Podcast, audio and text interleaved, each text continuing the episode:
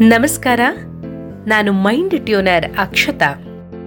ನನ್ನ ಮನಸ್ಸಿನ ಮಾತನ್ನ ಆಲಿಸ್ತಿರೋ ಎಲ್ಲ ಸುಂದರ ಮನಸ್ಸುಗಳಿಗೆ ಪ್ರೀತಿಯ ಸ್ವಾಗತವನ್ನ ಹೇಳ್ತಾ ಇವತ್ತಿನ ಪಾಡ್ಕಾಸ್ಟ್ ಅನ್ನ ಶುರು ಮಾಡ್ತಾ ಇದ್ದೀನಿ.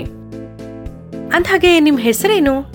ಅಂತ ಯಾರಾದರೂ ಕೇಳಿದ್ರೆ ಏನ್ ಹೇಳ್ತೀರಾ? ನಿಮ್ಮನೇಲಿ ದೊಡ್ಡವರು ನಿಮ್ಮನ್ನ ಯಾವ ಹೆಸರಿಂದ ಕರೀತಾರೋ, ನಿಮಗೆ ಯಾವ ಹೆಸರನ್ನ ಇಟ್ಟಿದಾರೋ ಆ ಹೆಸರನ್ನ ಹೇಳ್ತೀರಾ ಅಲ್ವಾ? ಹೌದು, ಅದರಲ್ಲೇನಿದೆ ವಿಶೇಷ ಅಂತ ಕೇಳ್ತಿದ್ದೀರಾ?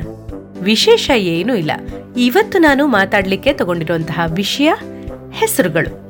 ಸುಮಾರು ಇಪ್ಪತ್ತು ವರ್ಷಗಳ ಹಿಂದೆ ಎಲ್ಲರ ಮನೆಯಲ್ಲೂ ಮಕ್ಕಳಿಗೆ ಇಡ್ತಾ ಇದ್ದಿದ್ದು ಸಾಮಾನ್ಯವಾಗಿ ದೇವರ ಹೆಸರುಗಳು.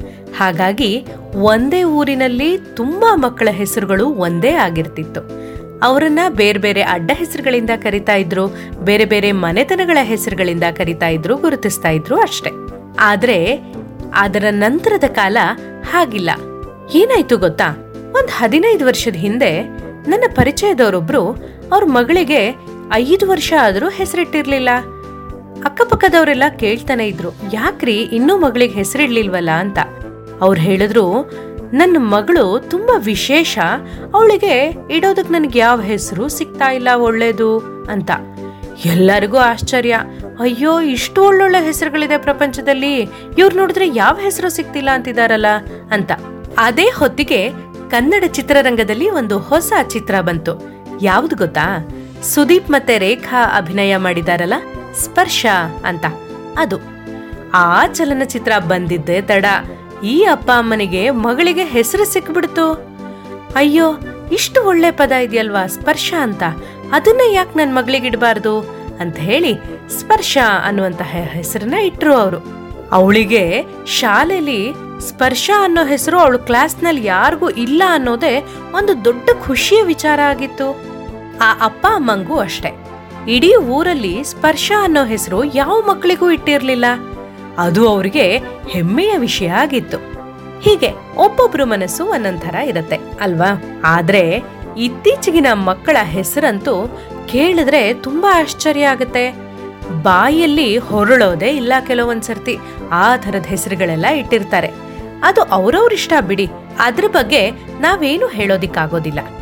ಕೆಲವು ಮಕ್ಕಳ ಹೆಸರು ಹೇಗಿರತ್ತೆ ಗೊತ್ತಾ? ಅವರ ಅಪ್ಪನ ಹೆಸರಿನ ಕೆಲವು ಅಕ್ಷರಗಳು ಜೊತೆಗೆ ಅಮ್ಮನ ಹೆಸರಿನ ಕೆಲವು ಅಕ್ಷರಗಳು ಎಲ್ಲ ಸೇರಿ ಮಕ್ಕಳ ಹೆಸರಾಗ್ಬಿಡತ್ತೆ. ಅದಕ್ಕೆ ಏನು ಅರ್ಥ ಅಂತ ಕೇಳಿದ್ರೆ ಅರ್ಥ ಇರುತ್ತೋ ಇಲ್ವೋ ಅವರಿಗೂ ಗೊತ್ತಿರಲ್ಲ, ಆದ್ರೆ ಅದು ಹೆಸರು ಅಂತ ಅಂತೂ ಅನಿಸ್ಕೊಂಡಿರತ್ತೆ. ಅವ್ರು ಹೇಳ್ತಾರೆ, ಹೆಸರಿಗೆ ಅರ್ಥ ಯಾಕೆ ಬೇಕು? ಮಕ್ಕಳನ್ನ ಕರೆಯೋದಕ್ಕೆ ಒಂದು ಸುಲಭವಾಗಿರುವಂತ ಹೆಸರಿದ್ರೆ ಸಾಕು. ಜೊತೆಗೆ ನಮ್ಮ ಹೆಸರು ಅದರಲ್ಲಿ ಸೇರಿರೋದ್ರಿಂದ ಅದು ಒಂದು ಹೊಸ ಪ್ರಯತ್ನ ಆಗತ್ತೆ. ಹಾಗಾಗಿ ನೀವದನ್ನ ಒಪ್ಕೊಳ್ಳೇಬೇಕು, ಕರೀಲೇಬೇಕು ಅಂತ ಸಬೂಬ್ ಕೊಡ್ತಾರೆ. ಅದು ನಿಜ. ನಾವು ಅದನ್ನ ಪ್ರಶ್ನೆ ಮಾಡೋದಿಕ್ಕಾಗೋದಿಲ್ಲ.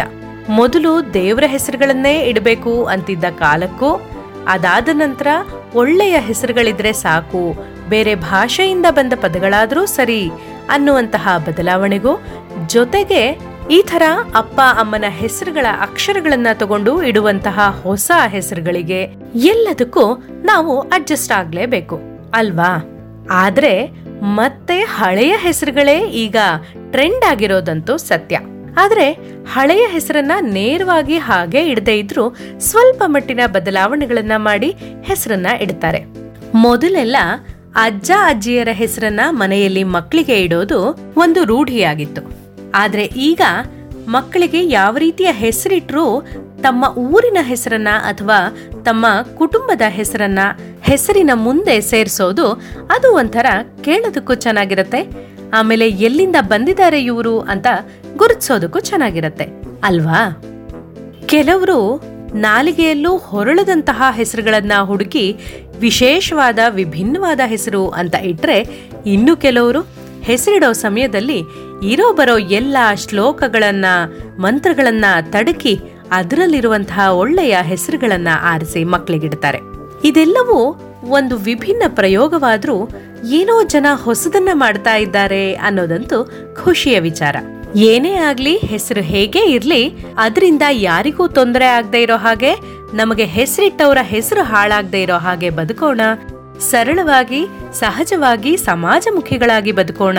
ಎಲ್ಲರಿಗೂ ಒಳ್ಳೆಯದನ್ನ ಮಾಡೋಣ, ಚೆನ್ನಾಗಿರೋಣ, ಖುಷ್ ಖುಷಿಯಾಗಿರೋಣ ಅಂತ ಹೇಳ್ತಾ ಇವತ್ತಿನ ಪಾಡ್ಕಾಸ್ಟ್ ಅನ್ನ ಇಲ್ಲಿಗೆ ಮುಗಿಸ್ತಾ ಇದ್ದೀನಿ. ನಮಸ್ಕಾರ.